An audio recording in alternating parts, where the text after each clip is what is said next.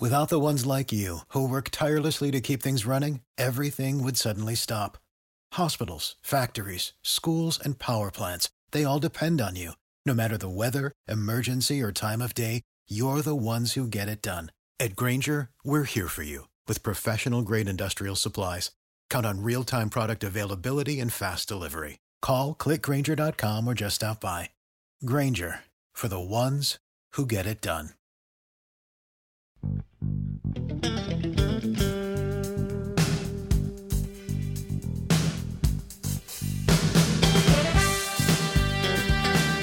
Get ready for a little surf and turf action on Midnight Run Through, a podcast miniseries devoted to celebrating the 1988 contemporary classic action buddy comedy Midnight Run, written by George Gallo and directed by Martin Brest. Co hosted by me, One Heat Minute Productions' Blake Howard. And me, Jen Johans from Watch with Jen. Each week, we'll explore the film we first bonded over when we became friends in 2019 by surfing through an incredible roster of guests from journalists to novelists and beyond who love it as much as we do. Digging into Serrano's finances and Alonzo Mosley's FBI files, come with us on Midnight Run Through as we crisscross the United States with the characters played by Robert De Niro, Charles Grodin, John Ashton, Yaphet Kotto, Dennis Farina, Philip Baker Hall, Joe Pantoliano, and company on screen. Today, our guests are Hi, my name is Peter Avellino. I write the film blog Mr. Peel's Sardine Liqueur, and I can be found on Twitter at Peter A. Peel. Hi, my name is Nell Minow, and I'm the movie mom. You can find me at moviemom.com, also at rogerebert.com, where I'm a contributing editor. But before we go any further, let's kick things off with Jack Walsh's Old Turf with the ultimate question Why were you so unpopular with the Chicago Police Department? well, I had a run in with a drug dealer there. It's a long story. Okay, well, we've got some time to talk about it. But I am from Chicago, so you're probably right that I am unpopular. Unpopular, you're on the watch list. I love this movie. I was watching it again last night and watching it again. I've seen it many times, obviously. It caught me in a mood that almost made me melancholy how we used to get movies like this and we don't anymore. And this was, if not a perfect version of that sort of form, it comes pretty close. Mm. You know, these two great actors who are just these opposites in their energy coming together and it becomes magic which wouldn't always be the case but in this case they go together together beautifully.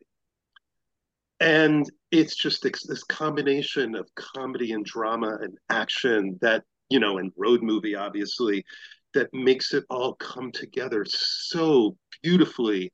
And it gets the tones just right. You you could imagine a version of this movie and i'm sure there are versions of this movie that are too funny or Mm-hmm. try to be too funny or try to focus way too much on the action it's like this one everything seems right in how it combines all of these elements. When Grodin has to be serious, when he's conf- confronted by Dennis Farina near the end, it's a dead serious moment for both of the actors. Even for Farina, who some years later we associate him with this sort of get shorty persona, which he would do in other movies. But in this one, except for a few lines to Philip Baker Hall, which are memorable, he's it's an extremely serious presence that he has. It's a believable threat to Grodin because we don't want to hurt Charles Grodin. Nobody does. He does. We we believe it. Mhm. We believe it.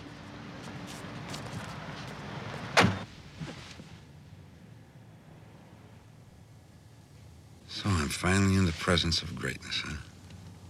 The Duke. The guy that steals money from the scum of the earth and gives it to the unfortunates of the world. I wanted to meet you face to face.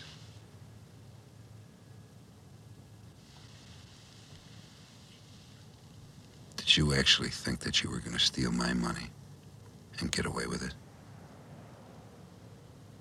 I stopped by here to tell you two things. Number one is that you're gonna die tonight. Number two, want to go home, have a nice hot meal. I'm going to find your wife, and I'm going to kill her too.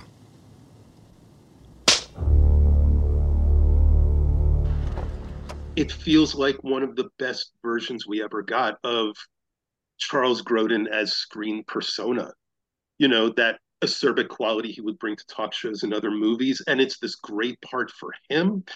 And it, if I can mention De Niro for a moment, um, watching it reminded me that up until this point, a lot of the films that De Niro made were sort of, you know, attempts at big epic type ideas with Scorsese, with Cimino, with Leone. Yeah.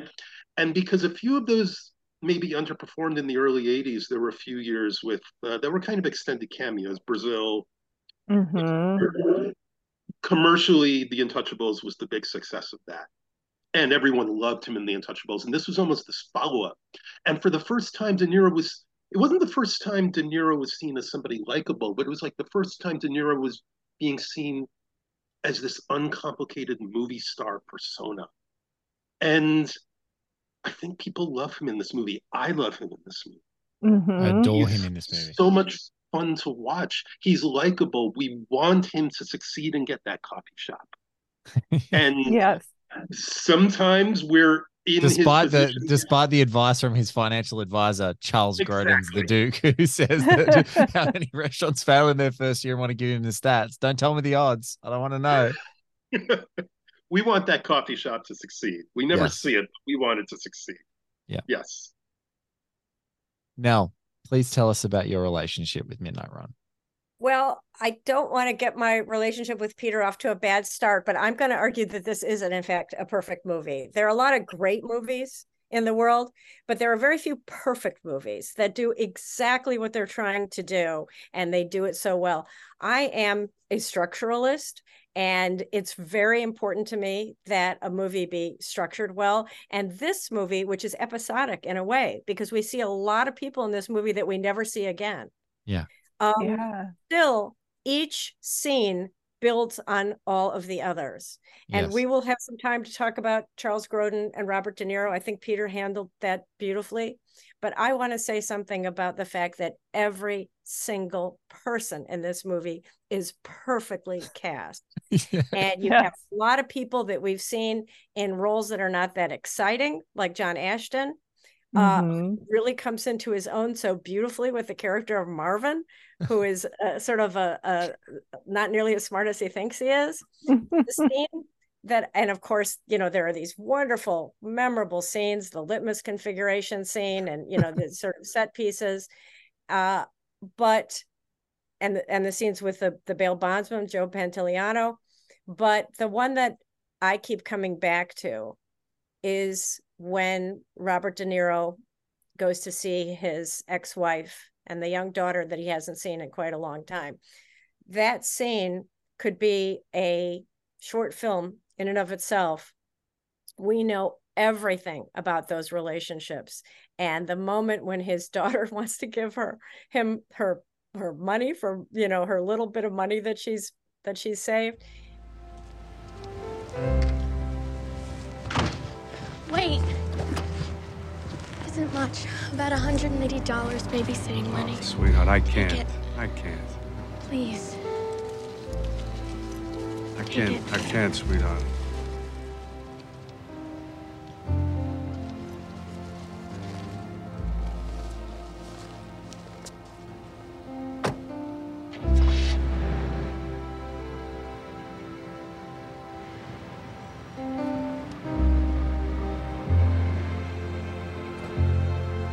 you know that is incredibly powerful and yet it's a wonderful scene it doesn't kick us out of the story at all it continues to move the story forward in terms of his relationship with charles grodin and in terms of his growing understanding of the choices he's made in his life and what he wants to do differently in the future so i think it is uh, really uh, a rare perfect movie in that it accomplishes everything that it tried to do and every single scene builds on the one before it uh, just beautifully.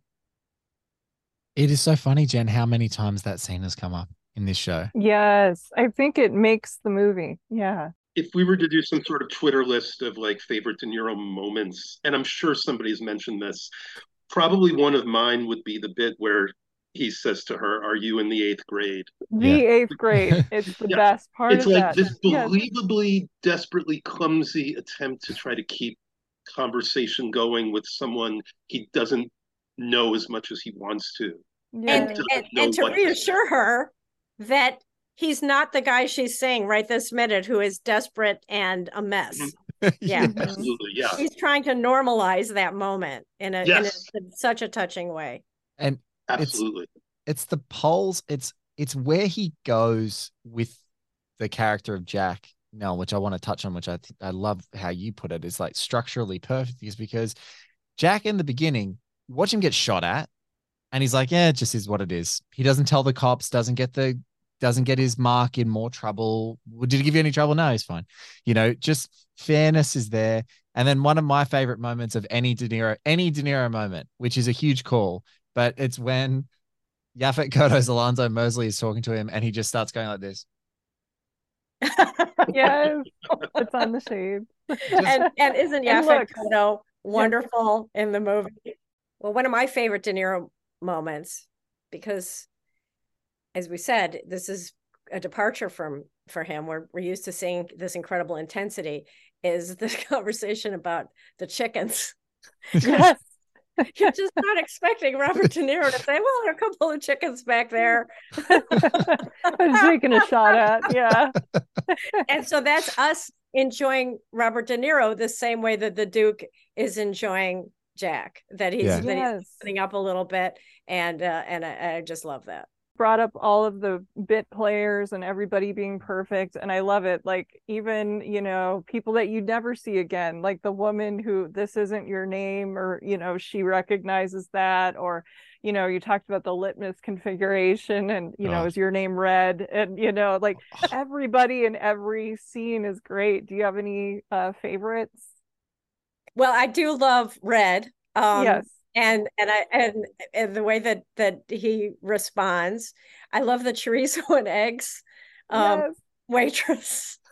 and can we now just sort of cross cross the aisle a little bit and talk about the people that uh, Dennis Farina surrounds himself with? Oh. Uh, because yeah. Philip Baker Hall, who's a joy in any movie, always thrilled to see him.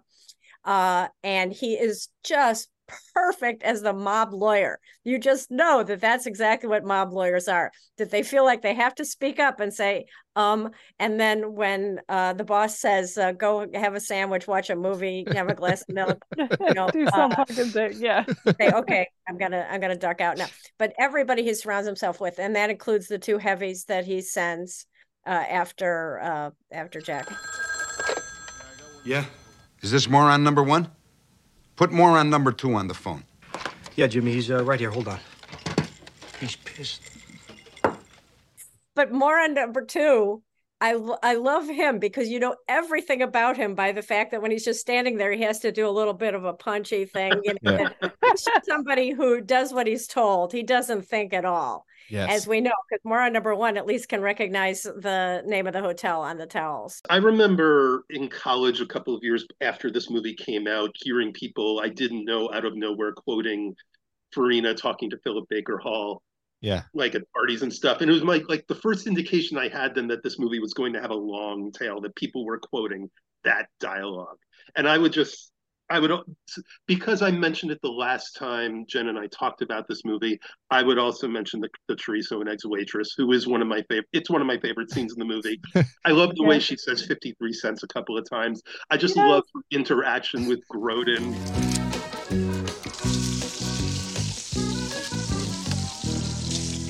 Much money do we have left?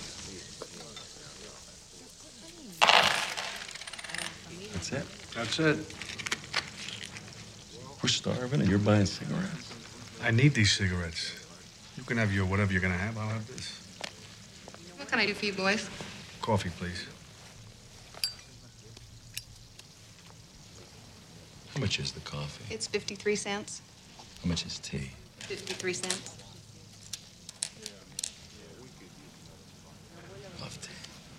Okay, and our breakfast special today is chorizo and eggs. Chorizo and eggs? Chorizo and chorizo. eggs. Yes. What is that, please? It's a Mexican sausage mixed in with scrambled eggs, and it comes with hash browns and toast. I won't be having that, thank you. the tea. I love how he says. Yes, I'll- love how he pause says it. before he says I'll have tea. and and and he whispers it. He goes, "I'll have tea." yes. what's so great about that? Well, two. Let me say a couple things about that scene. One is, I one hundred percent believe that that is a waitress who has been in that job her entire life. Yes. that is that is what I, you know a non-acty acting job. She Mm. she you really believe that they just happened to find her at a diner there and put her in that role, and she's just got that that friendliness uh that sort of bland friendliness that whoever comes in is going to get. Uh and the difference between jack uh who has no problem making a decision about what he wants and and the duke who who considers it for should i want coffee don't want to he is somebody i mean you, that tells us a lot about the two of them because he is somebody who thinks about his decisions whether he's thinking about ratting out the mob or whether he's thinking about whether to tell Jack that he's got a money belt on, whatever he's thinking, he is thinking all the time. And so he is somebody who is giving her the courtesy of considering the option she's presented and what what his preference is. And so uh, you know, I just I I do love that scene. That's a great scene. There are very few movies like that where I say, I'm just going to watch the first 50. I'm just going to watch until he captures it. I'm just going to watch, and, and then you end up watching the whole thing. And that that's one. The best years of our lives is another one where I say, I'm just Yeah. going to watch until Hoagy Carmichael comes. Well, you know, and, and I just I can't I can't stop. couple Well, you hours know, later. Yeah. to your point, Blake, as you know, uh, because I was talking to you about it before, my daughter's a costume designer in Hollywood, and she will tell you, as will the production designers and all the other people that work on movies, that if you get it wrong, everybody will notice it and will take you out of the movie. What you want is to get it right, not just so that you are helping to tell the story, but so that it doesn't distract anybody. And if Yes. that diner didn't look like a real diner, then we would all be going, wait a minute, that's a pretty fancy light fixture for a diner, Yeah. you know? Mhm. and and and and yeah that is all done very very well now you guys may know more about this than i do but my recollection is that nobody had very big expectations for this movie and it ended up kind of accidentally being the big christmas release for the studio which had planned on something else and that marty brest was quite young when he made it right Yeah, he, he was young. In the industry in town, um, Die Hard was scared of Midnight Run.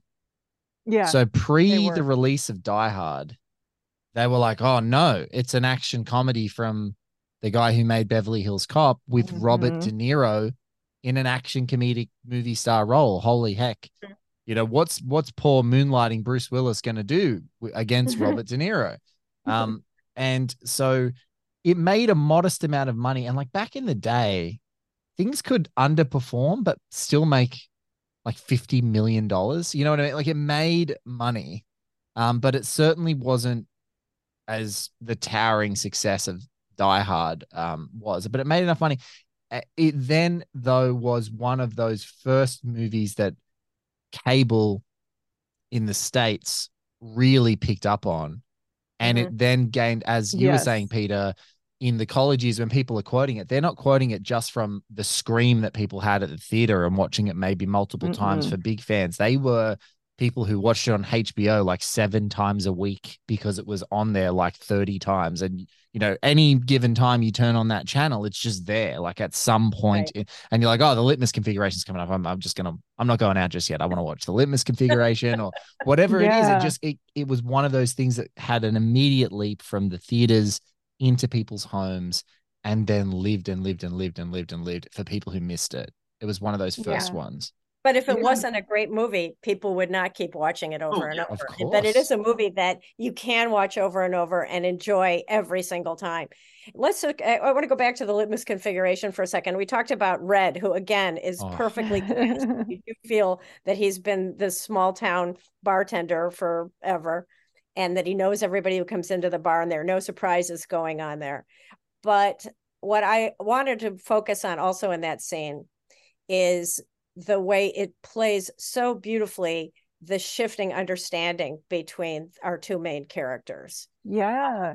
it, it's to to go back to Beverly Hills Cop. It's a little bit like the bar scene in Beverly Hills Cop, Yeah. where you Yes. see a new side of the other character, and just to watch their eyes as they see each other, and as Robert De Niro enters into the fantasy of the counterfeit bills, uh, and backs him up. Uh, That that that's such an important moment in their relationship.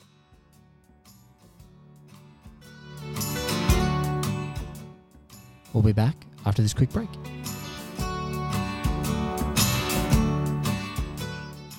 another transitional moment is uh, when uh, Jack reintegrates his cop self when he's talking to Yaphet Kotto. and says, Yes. you know, uh, you know, we could probably charge him with this, right? And we could, you know, and and you can just see that if he hadn't had that experience, if he hadn't had this journey, um, he he would have lost that part of himself. But because Mhm. of all that has happened over the course of the last couple of days, he is ready to reclaim that a part of himself that he really values. Yeah, and he's Mhm. ready to improvise. It's an extremely good movie when it comes to information like that, whether it has to do with the Yeah. plot or a character. You could imagine another version of this movie cutting out the moment you just mentioned because they just wanted to get to the action. Yes. This movie balances out the action and the characterizations and the information we need to know about Serrano and the discs and Grodin and all that other stuff. It's like, what do we need to know to follow the plot? And the movie doles it out expertly every Right. step along the way. You- And the scene that you mentioned is also very important in that way because we've heard about Serrano and yeah, maybe he's a bad guy, but we really see what a Mhm. terrible person he is. Because Mhm. not only is he saying to the Duke, I'm going to kill you, he's going to say, I'm going to kill everybody in your family, and then I'm going to have a sandwich and I'm going to be just fine with Yeah. it. It's going to bother me. And you really, that You believe it. makes us know Yeah. how important this is to get to get him taken care of. Now you uh just mentioned the action and I want to uh argue that um action in this movie is as good as any action ever was. You know, Sure. that's not a throwaway either. The helicopter scene is amazing. It's still one of my all-time favorites. Yes. And even though there's some humor in some of the action, um, I think that you know they didn't shortchange those that part of it at all. And appar- and crazily, apparently, they went to New Zealand to shoot some of that stuff. They went to New Zealand for the rapids, which seems nuts, but it happened. Because it's not like Mhm. we don't have rapids here. Uh, apparently, the water was too cold, and In they sort of wanted to yeah. find somewhere where it was warm. The, the scene is about a minute long, so it seems Wow. like a lot of effort, but nevertheless, Grodin writes all about going to New Zealand in, his, in his auto. I That's was amazing. in his autobiography. Yeah. Well, so right when the movie begins, and uh, we learn the following things about Jack. We learn he's really good at what he does. He's very good at finding the Duke, which nobody else has been able to do. He's got a very clever way of going about that. But then when he's actually in the apartment, he's he's in the shower. he's, he's behind the shower door. So we know that introduces us to what kind of a movie we're going to be in. It's a movie where there is some genuine police type law enforcement type action, but there's a sense of humor about it too. Uh, you know, he's a guy that can get barked at by a scary dog, but he's not going to let go. And um and uh he's going to get his he's going to get his man. I, I don't know if you guys noticed this, but I've heard many people talk about it in the love of this movie well before I started this project. And I'm not sure if we've talked about it on an episode yet.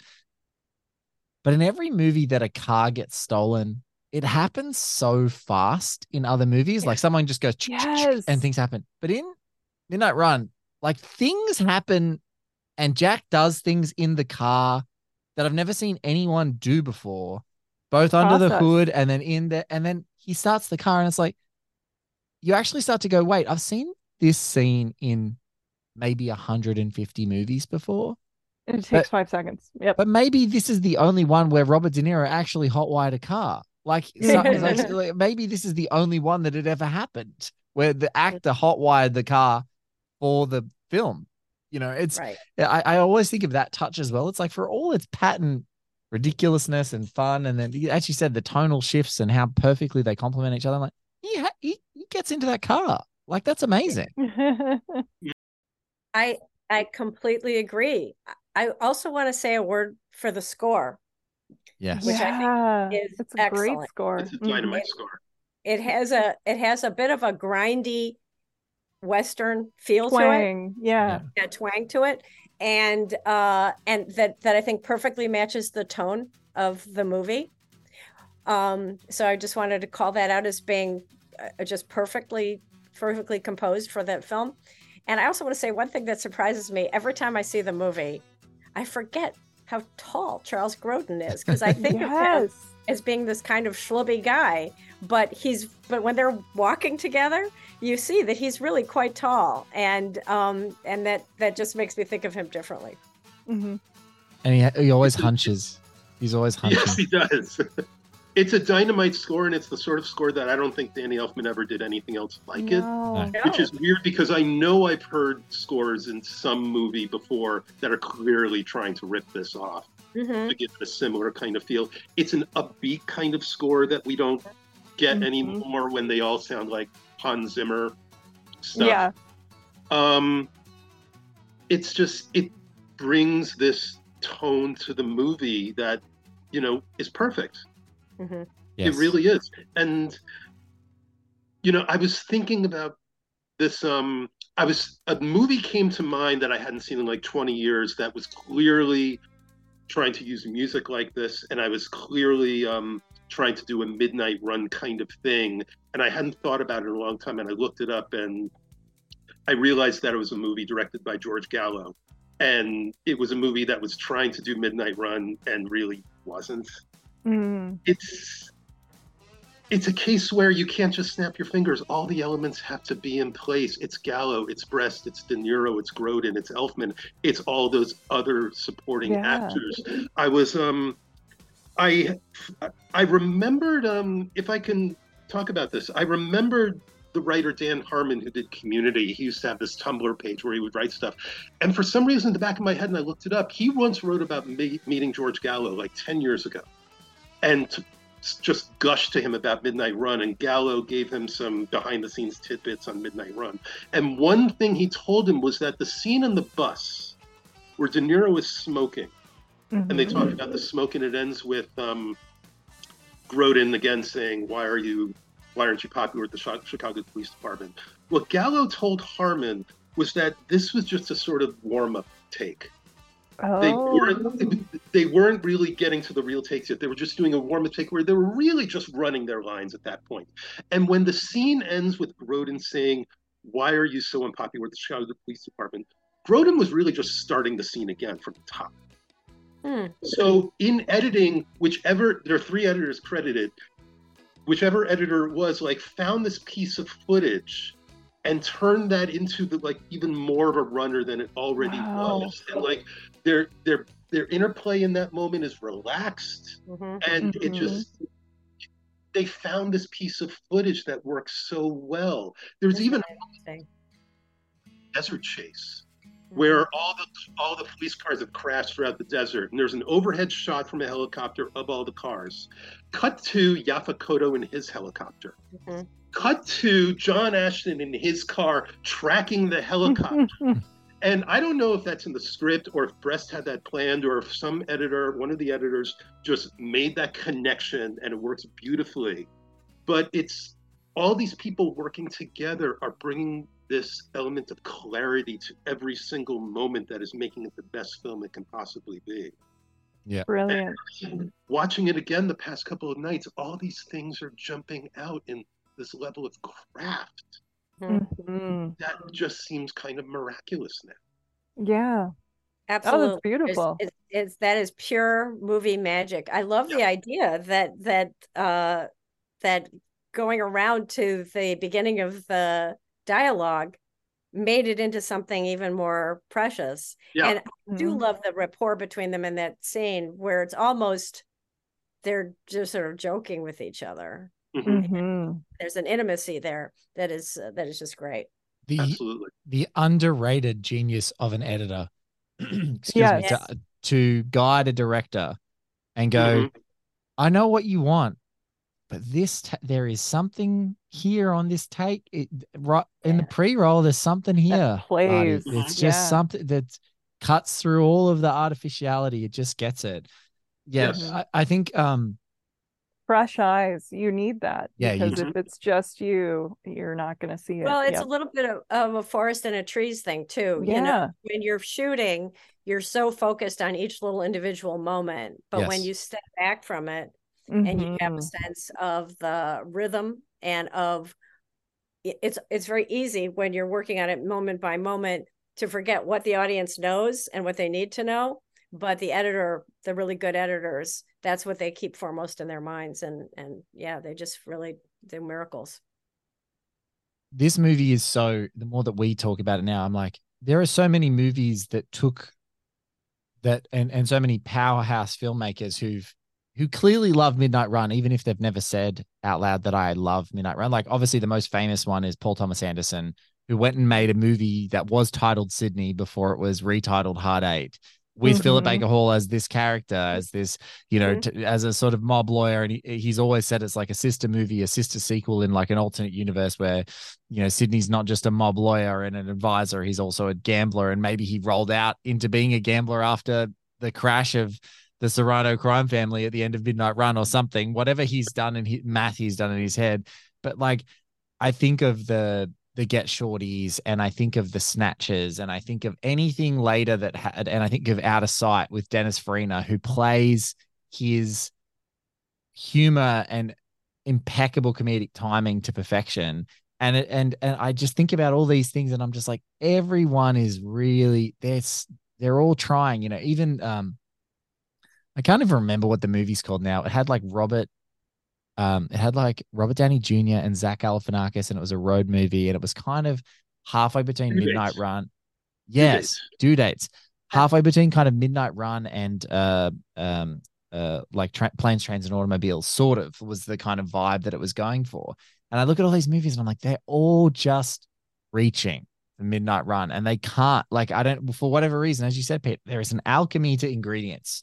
You can make the same meal and it tastes different if you use, you know, but it's about when do you put this in and how do you do this part of it and how do you do this part of it and was it seasoned in the right way and did you give it that time to kind of percolate and do its thing um but yeah it they're all reaching for this movie in such either overt or you know covert ways You- I you- think of the ones you mentioned, the ones that come closest is is Get Shorty, which I do Yeah. love. And once again, Get Shorty, Mhm. every single person who is on screen, whether it's for 30 seconds or five minutes, is perfect. yes I mean, yeah a movie where you do Gandolfini Gene Hackman a supporting role. Yeah. Wow. And and and James Gandolfini, a Yeah. supporting role. But what a what a great movie. Again, just just like Mora number one and Mora number two, there's nothing funnier than somebody who thinks he's smarter than he is. you, you mentioned the box office earlier, and if we, we looked up the numbers, it probably did less than we think. And even at the time, mm. the movie felt to me in my head as a kid like a bigger hit than it really was. I uh-huh. know I saw it multiple times when it came out. And I remember the first time I saw it was a packed house at night. And we probably all have these memories of things in movie theaters that were one of the biggest laughs we've ever heard. And I have one of those memories with Midnight Run. And you probably wouldn't even guess which moment it was, but it was the head shake De Niro does after he shouts over the phone that he's going to dump Grodin, Ah. dump, dump him in the fucking spot. And he does the head shake, and the roof caves in. oh my A gosh bomb- It was like a bomb went off, and that is one of those moments that sticks with me about this film that makes it seem like it was bigger at the time than it really was. But the Ben- laugh really was that big. The two-part question we'll never have an answer to is would it had, would it have done better with Robin Williams, and would we be talking about it right now oh that's a if good it had Robin Williams? Yeah. interesting yeah you don't know I'll Uh-huh. take Grodin over Robin Williams. I I'll- know that. Yeah. I think so. I think it might have um overpowered. Yeah. Or Mhm. tried tried to be funny when it didn't need to be funny. I love Robin Williams, but Oh, yeah. sure, sure. Yeah. I love Robin Williams and I love him as a dramatic actor as well as a comedian Yeah. actor. But it you could not improve on those two.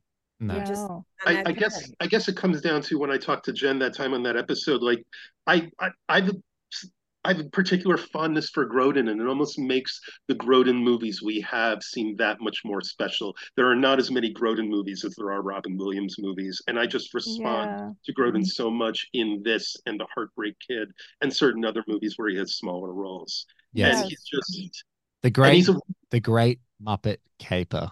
oh yes. Seems like old times, yes. all of them. and he's just such a good actor in general. I was watching Rosemary's Baby the other day. He's excellent Yeah. in too, and he just whether it's the whether it's the funny stuff in Midnight Run or the serious stuff, he nails it. Mhm. He nails it. Uh, He yeah, I nails it. totally believe him as somebody who would stand up to somebody that he didn't think was a good guy. Mhm. So, you know, the idea of an accountant as the hero is not something we see very often in movies. And nor should And- we. Nor should we know. it actually came a kernel of truth, a, a real case of a- an accountant who didn't know he was like laundering for uh, the mob. Yeah, didn't know. Yeah. Yeah. Well, I hope he's still with us, but yeah, uh, I know, right? yeah, but uh, you know, so that's part of the fun of the movie is that you have somebody you tend to think of an accountant as being in kind of a nebbishy Yeah. persona, and that he has that moral core. We kind of like him right away from the beginning. I just want to say thank you. I think we've I think we've done Yeah. um it's been so fun traveling through this movie with you both. It's it's such a, an amazing pleasure for Jen and I to be on this journey together um and hear a whole bunch of different perspectives and yeah, it's it's it, it just makes me love this movie again. And now I you know that's if there's one hope that we have in any of the shows that both Jen and I do it's like that people go back and watch the stuff we talk about and I I now I'm I'm now a victim of our own project because I'm like now I want to watch Midnight Run again. I've watched it like I've watched bits of it every day, you know, like just bits and pieces, throw a scene on here, throw a clip on here. But uh, thank you so much, Nell and Peter, for being a part of the show. It's uh, it's been And I so watched it lovely last talking. night. I'll watch it again right now. Sure. It was very, very go to. Peters. It really is one of my all-time favorite movies, and it's so much fun to talk about. Thank you. Thank you. Thank you. This has been Midnight Run Through with Blake Howard and Jen Johans. We'll be back next week with another episode. But until then, See you in the next life. See you in the next life.